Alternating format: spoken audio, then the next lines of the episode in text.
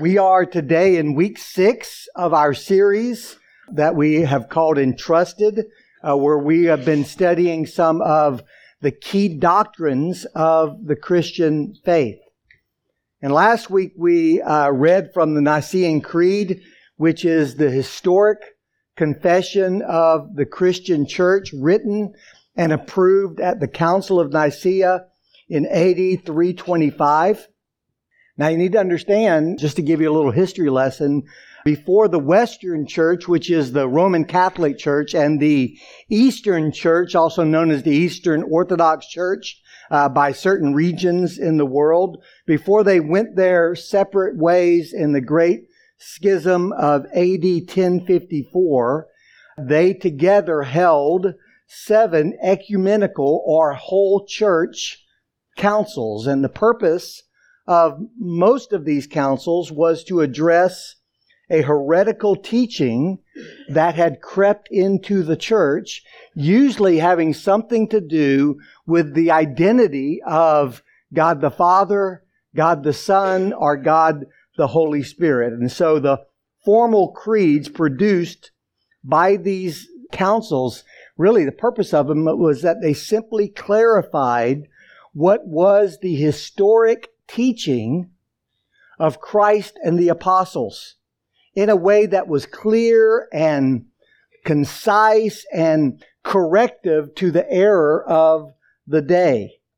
But the problem, as it always is with, with heretics, just like with uh, any uh, rebel or rebellious child, was that heretics are always looking for loopholes to exploit. And so therefore it was necessary for these councils to update the language of the earlier creeds to keep up with the heretics as they twisted what uh, was said in the earlier creeds to justify uh, the heretical teaching of their generation. So, in a sense, hear this, in a sense, heresy helped the church because it forced the church to preserve the historic Christian faith in contemporary language. Because all it did, remember, all the creeds sought to do was to capture the teaching of Christ and the apostles in the language of their day so that they could address people who were teaching things that were just wrong. And so to give you a modern example of this, it would be the words that we use in our current statements of faith to explain what we believe about the Bible, the doctrine of Scripture. Like historically, the word infallibility was used to state that the Bible was free from any falsehoods, any wrong teaching, or any errors in the original writings. Earlier generations of theologians viewed the words infallibility and inerrancy as synonyms. And so they would just use the words in all their doctrinal statements of the scripture being infallible. However, in the midpoint of the 20th century, some theologians started affirming the infallibility of the Bible while saying at the very same time that the Bible contains errors. So the Bible's true, the Bible's infallible, but the Bible has errors in it. See, they taught that God had preserved as infallible the essential message, like the really important stuff, but not necessarily the details.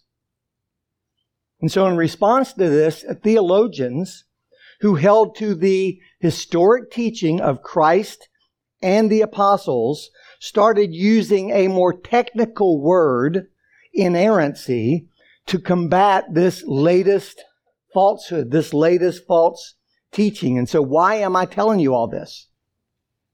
Because you, church, need to be able to contend for the faith once and for all time entrusted to the saints.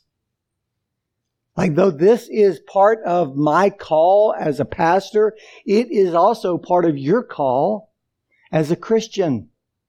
Like all of us need to be prepared to contend for the faith once for all delivered to the saints. So why am I telling you, you this? Because you are a theologian. Every one of you in this room. The question is, are you orthodox or are you a heretic?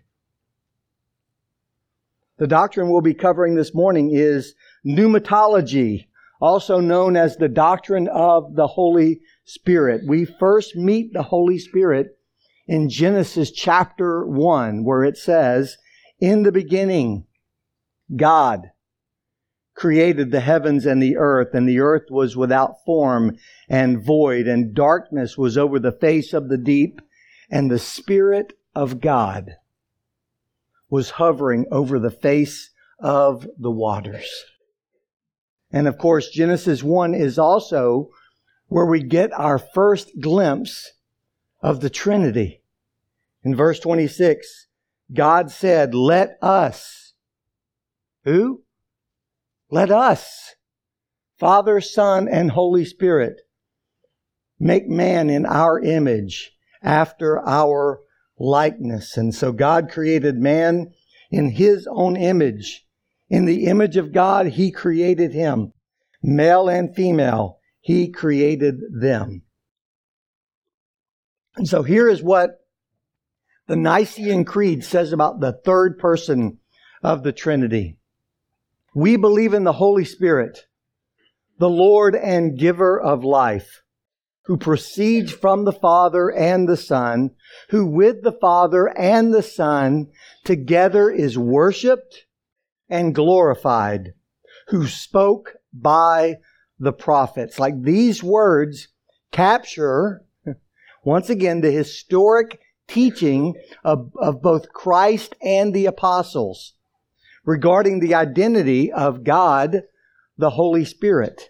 However, and you knew there had to be a however, in the State of Theology survey, national survey that was taken about a year and a half ago, 55% of evangelicals surveyed agreed with this heresy, heresy number three. The Holy Spirit is a force, but is not a personal being. 55% of evangelicals said, yeah, that's, that's true.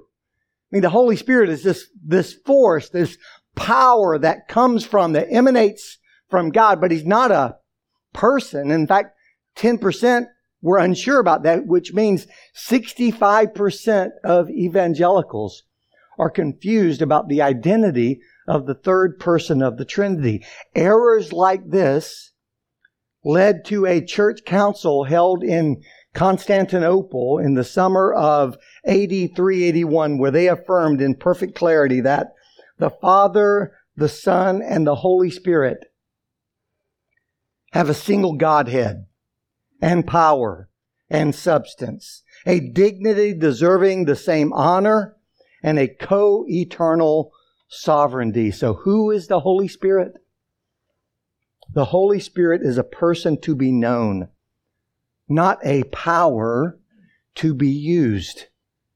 Like we should not, we cannot as Christians think about the Holy Spirit like he was invented by George Lucas and given to the Jedi, right? Like the Holy Spirit is this force that you learn how to manage and control so that you can like command it in some way. No, the Holy Spirit is a person to be known, not a power to be used.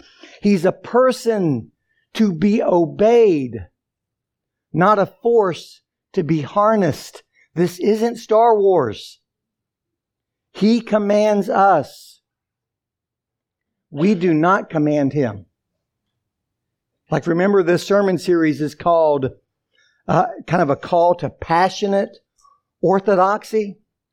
Like I said in the very beginning, I don't want to simply get you to think rightly about doctrine. I want to change the way you feel about doctrine.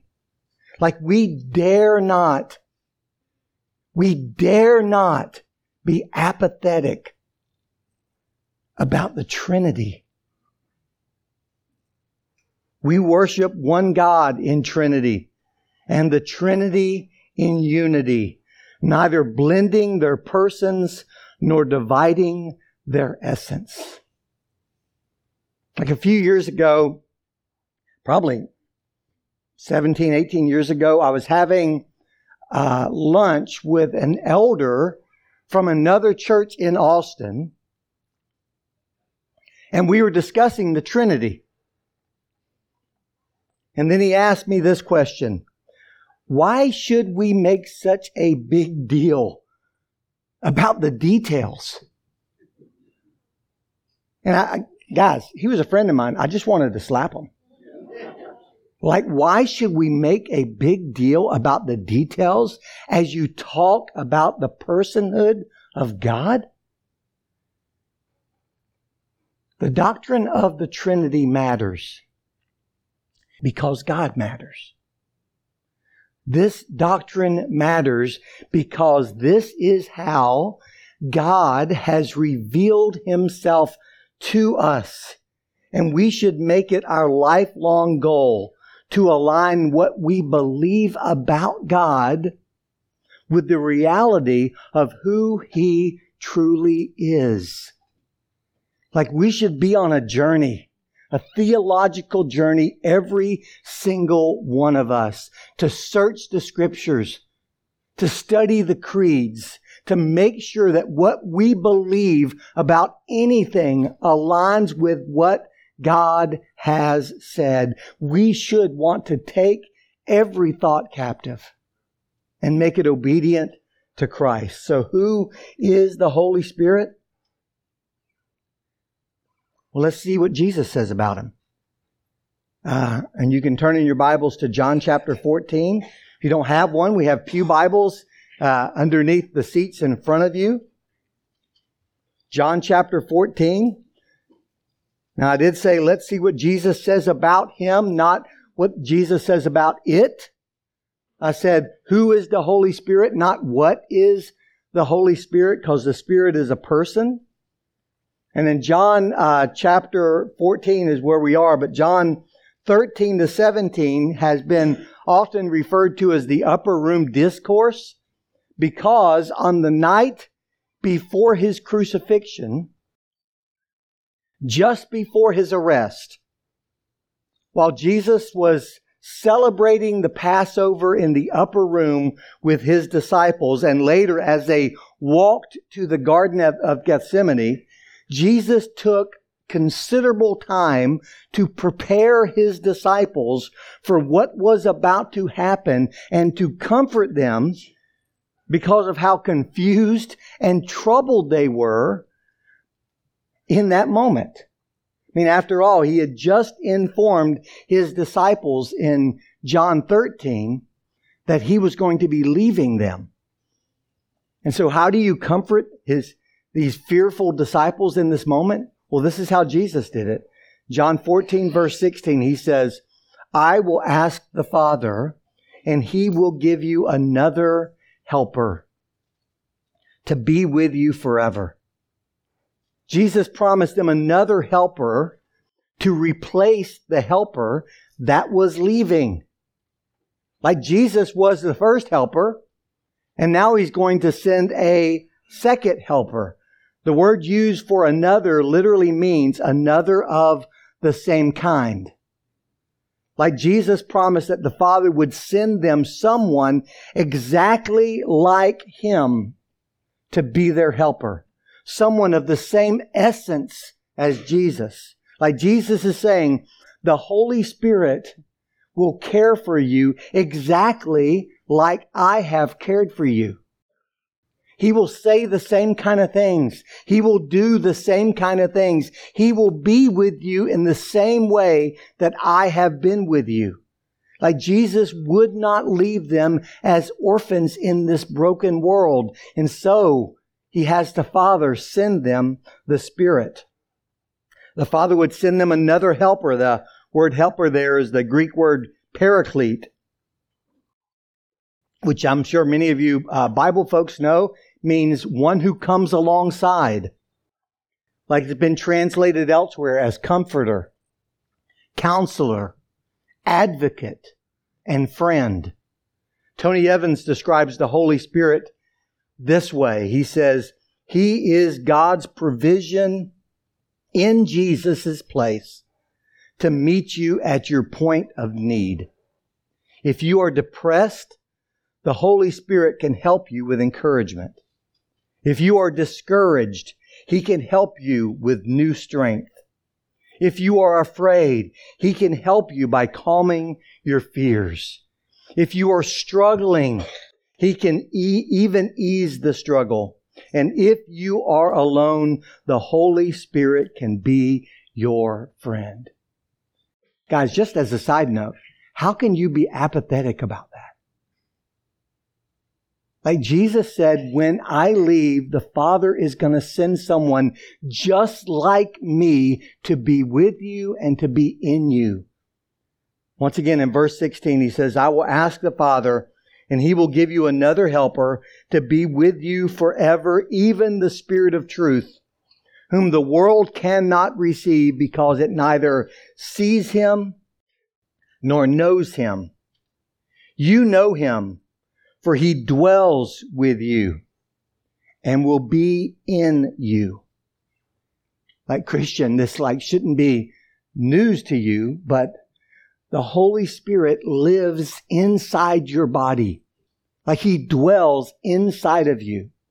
God has made you a temple of the Holy Spirit. You are not your own. You were bought with a price. A few minutes later in this conversation with his disciples, as they make their way to the garden, Jesus tells them in John 16 verse 7, I tell you the truth, it is to your advantage that I go away. For if I do not go away, the helper will not come to you. But if I go, I will send him to you. Like I, I remember like having this aha moment with this verse years ago and thought like, how is that even possible? Like I couldn't imagine anything better, anything cooler than actually getting to be with Jesus. Like if any of y'all are watching, have y'all watched The Chosen? Right? So if you watch The Chosen, like you get caught up in that story and you think, how amazing would it be to have been one of these disciples? To have just been an onlooker, to just get to see the ministry of Jesus up front like that, to be in His presence. Like what could be better than being with Jesus 24 7? Well, Jesus says, having the Holy Spirit. Like, how is it to our advantage that Jesus left and the Holy Spirit came?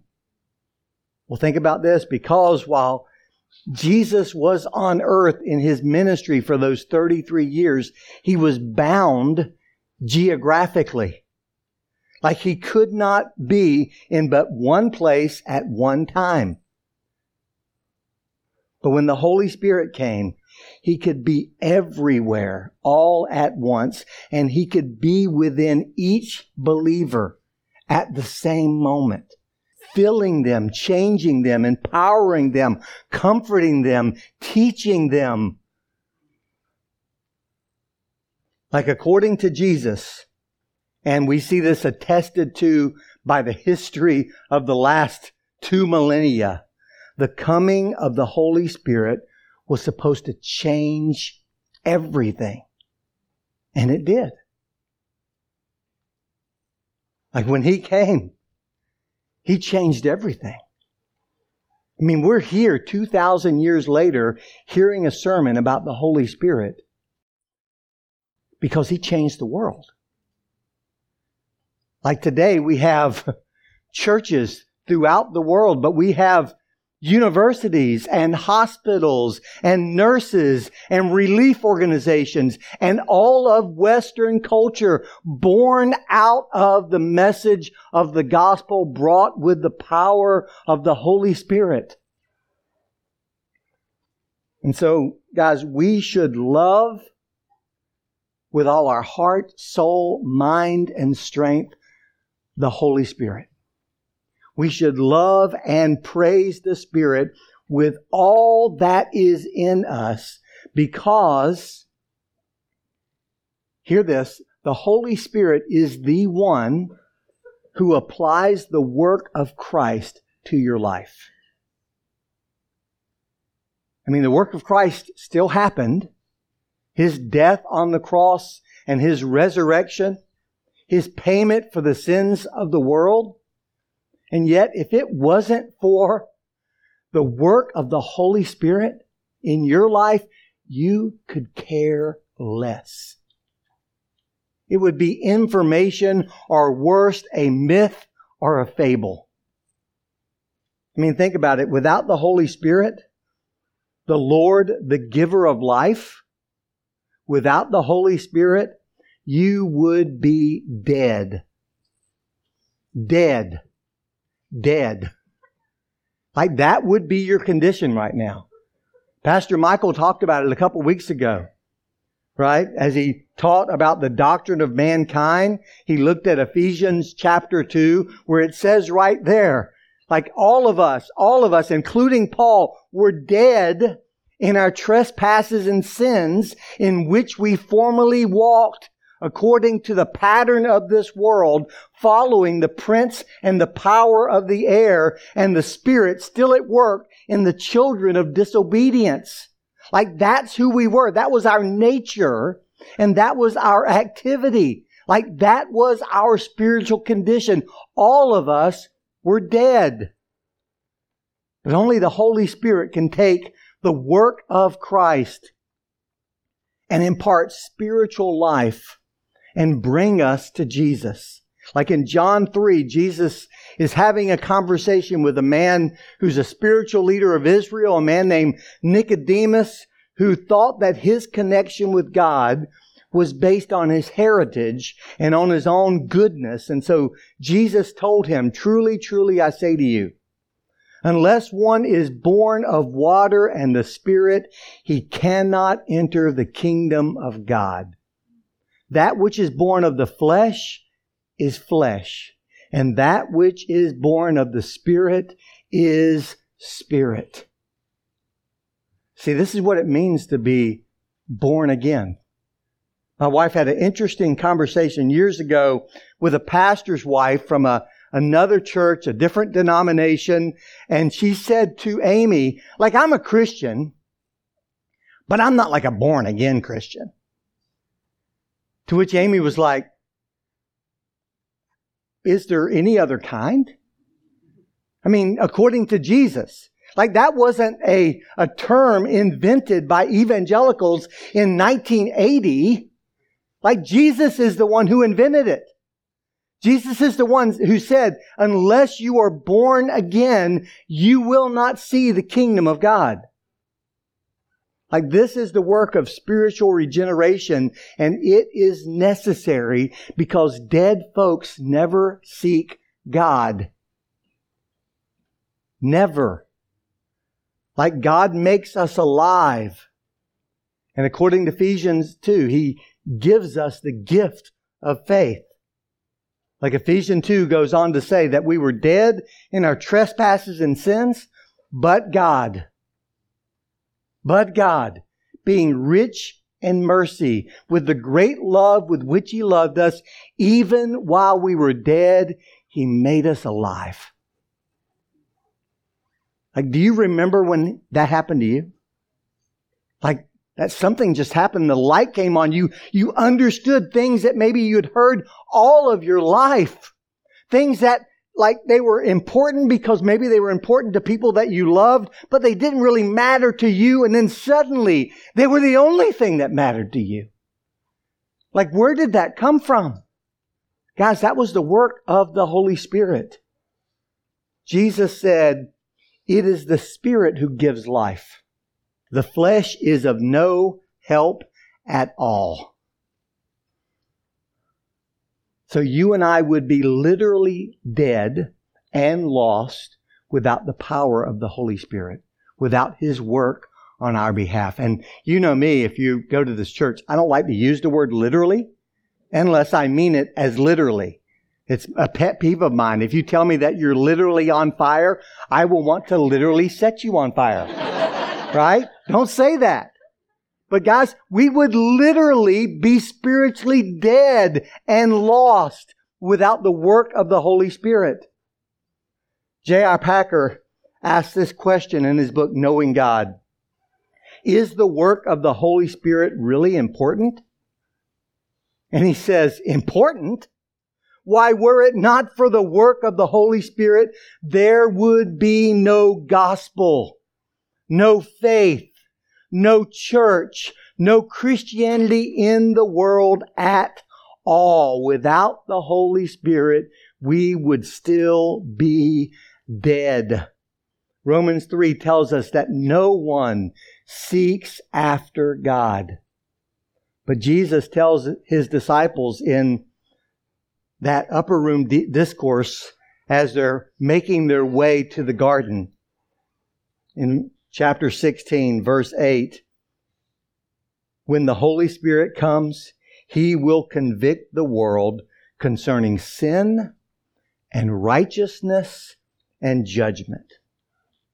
He says that the Spirit of God will convict the world. The word convict in context means to show someone his sin and summon him to repentance. Not simply say, man, look at you, you're the worst. But to say, look at yourself but look what God has for you. That's the work of the Spirit. Like He wakes us up to the three hard realities that we try to avoid all of our lives sin and righteousness and judgment. Like He brings us to a unescapable sense of our guilt so that we realize our need.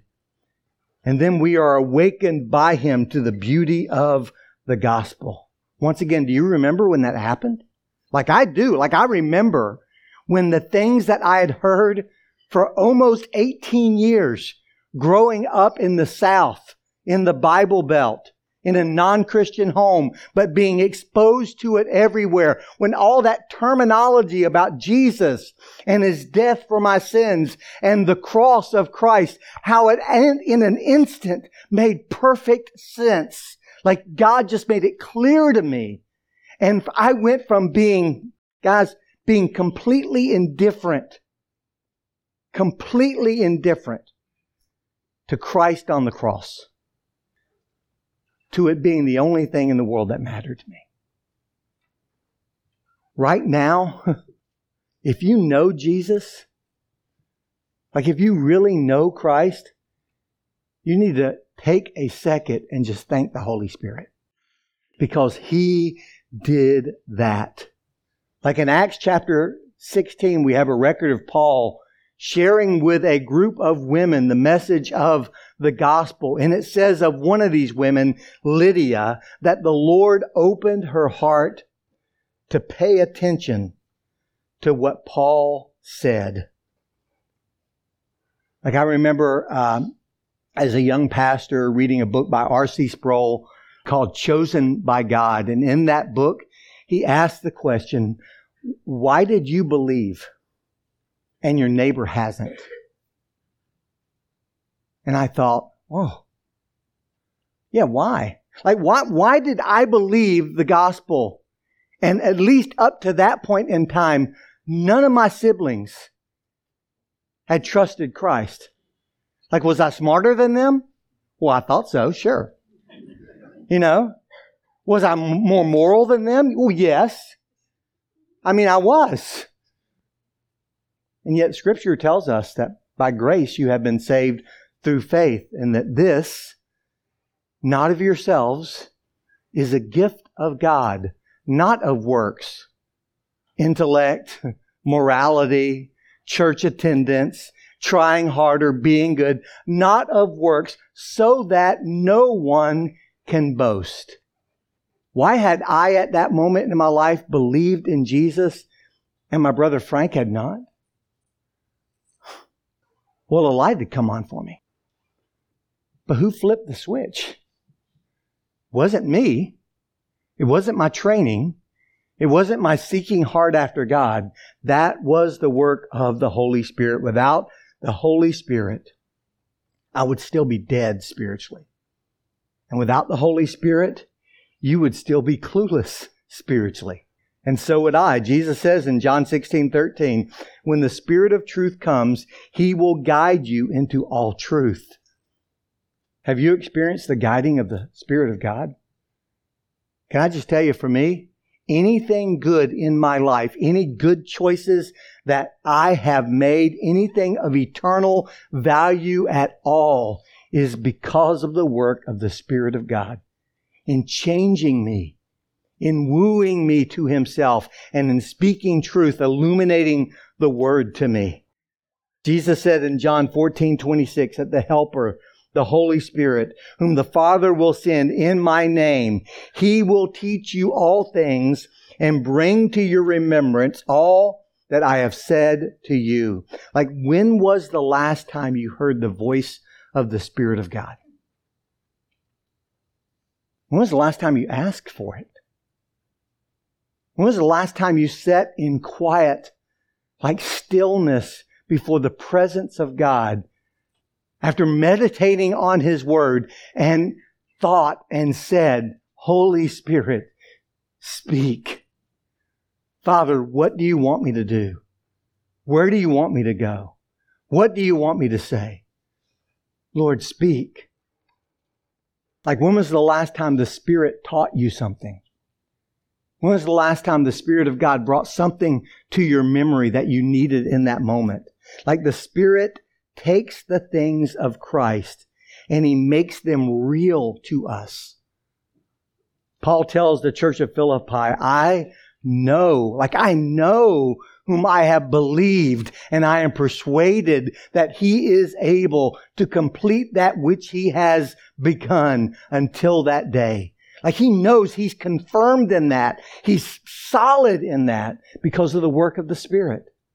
The Spirit takes the Bible and makes it clear to us through illumination. The Spirit takes the circumstances of our lives and He gives us insight into those. And the Spirit takes our hardships and He uses those to mature us.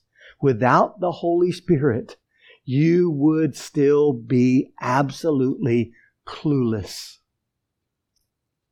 And so if you have a clue at all, Take a moment and thank the Holy Spirit.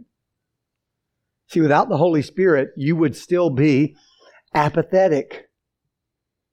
You would still, you would still have no affection and no passion for Christ. The Holy Spirit always makes much of Jesus. Like I was telling my son that as I was preparing for this sermon, I was praying, Holy Spirit, what do you want me to say about you? And I told him, I'm, I'm kind of like I know where I'm studying. I know I know where I'm going in the sermon. But as I pray that, I'm really confident of what the Spirit will say. Make much of Jesus, because that's what the Spirit does. Like Jesus said of the Spirit in John 16, 14, He will glorify me for he will take what is mine and declare it to you. And then he told his disciples in John 15, 26, when the Helper comes, whom I will send to you from the Father, the Spirit of truth who proceeds from the Father, he will bear witness about me. The Holy Spirit functions as a floodlight aimed directly at Christ. And so, do you love Jesus? Well, if you do, you need to thank the Holy Spirit for that. I guess you hear sermons and are moved. Like last week, I talked to a number of people who were moved by the description of the eternal Son of God. Why were you moved? Well, that's the work of the Holy Spirit. Stirring new affections in our heart for the things of God and for Christ Himself. Without the Spirit, we would still be apathetic. Like we would have no affection for Christ and we would have no affection, no passion for the things of God. The Holy Spirit changes us at our very core. He gets to the heart of the issue. Like Jesus said in John 7 38, he said, Whoever believes in me, as the scripture has said, out of his heart will flow rivers of living water. Now, this he said about the Spirit, whom those who believed in him were to receive. Now, what's interesting about this, what Jesus says here, is he says, He who believes in me, as the Spirit has said. Well, where does it say that in the Bible? Like the exact words Jesus has used. Like, where does it say that? It doesn't say it anywhere. It's not a quote. It's a summary of what God promised through the prophets, especially Jeremiah and Ezekiel. In Ezekiel 36, it says, God speaking, I will sprinkle clean water on you, and you shall be clean from all your uncleanness. And from all your idols I will cleanse you, and I will give you a new heart and a new spirit I will put within you. And I will remove the heart of stone from your flesh, and I will give you a heart of flesh, and I will put my spirit within you and cause you to walk in my statutes and be careful to obey my rules. Have you experienced that? Like, do you have new affections? Like, does it, has it ever dawned on you, like, hey, I'm, I'm doing this because I want to. Like, not because my wife or husband are looking on, or my parents are going to find out, or Bobby's going to, you know, use me in a sermon illustration as a bad guy. Like I'm doing this because I want to. Like I'm reading the Bible because I can't get enough of it. I'm praying. Like I'm praying because my Father is listening. Like where does that confidence come from? Where does that life change come from? Where do those affections come from? They are the work of the Spirit of God. Have you experienced that? Has the Holy Spirit changed your want to? Like, have you had a moment where you realized, I don't want to do this stuff anymore? Like, like the Holy Spirit has put my tongue out of taste of all the idols of this world. Guys, without the Holy Spirit, we would be apathetic. And without the Holy Spirit, we would be powerless. And yet Jesus promises disciples in Acts uh, chapter 1, verse 8, but you will receive power when the Holy Spirit has come upon you, and you will be my witnesses. Like the Spirit is the one who gives us the words we need in the moment, according to Jesus in Mark 13 and Luke 12. Like when we need the words to speak a witness for Him, the words will be provided in that moment. So don't worry. Like I think about going to India for the first time when I was 25 years old. Like we had, we arrived in India after 24 hours of travel. Like we had been in the uh, Mumbai airport overnight guarding our luggage so it wouldn't be stolen. We made our way to Bangalore and we got back like we had not slept for a full day. And when we got there, the head of the mission agency said, okay, you take rest. And we thought, good. And he says, and I will come get you in one hour and then we'll go to ministry. I'm like, one hour? Like, I mean, I was asleep in like 30 seconds. It's my gift. But an hour later, I was on a bus with some stranger who I didn't know, he wasn't one of the ministry leaders, sitting in my lap in a packed bus with people hanging off the side, heading to a ministry site, not knowing what we're facing. Like we, like at the time, I'm thinking we're just going to be observers until he turns to us and says, so which of you will bring the word? And I'm not the leader of the team, so I just looked to my, my buddy here and I think, well, obviously it's you, but nobody brought a Bible except me. And so my team leader said, I guess that's a sign from God. That's what lazy people say. and so we show up at this ministry site, like in the slums of Bangalore, with all these Hindus and some Muslim women who come like to hear like from the Westerners. And I pull out my Bible and begin to read and begin to teach. And about 25 people came to faith. How is that even possible? Because my, I've fumbled all over myself, I'm sure. Like this was not a sermon you want on a podcast passed around the world. And yet God used it because it was His Word. God empowered His witness. And He gave me the words to say in that moment. I just think about November of 1987 when I went home from college break and I went with this, guys, this calm assurance that this is the weekend that my mom's going to get saved. I just know it. I'd shared with the, the gospel with her so many times, but I just knew like this is it. I had people praying for me, professors praying for me, everybody on my hall. I got home and I don't even know how the conversation got started. It was just immediately we went from like things happening right here, right now, things we're watching on TV, to eternal things and heaven and hell and where you stand with Christ. And God moved in her heart. And my very moralistic mom said for the very first time, Bobby, I don't think I'll ever be good enough to be a Christian. See, the roadblock up to that point had been that she was so good, she didn't think she, she, she needed what I had. And in that moment, she said, I don't think I'll ever be good enough to be a Christian. My mom, a couple years earlier, had been diagnosed with a pretty severe case of emphysema, had been given five years to live. So when your mom says, Bobby, I don't think I'll ever be good enough to be a Christian, what do you say? I didn't know what to say. But in that moment, the Holy Spirit gave me the words to say. And I said, Mom, you're right. You're right. You will never be good enough to be a Christian. And that's why God had to send his son. Because left to ourselves, none of us would ever be good enough.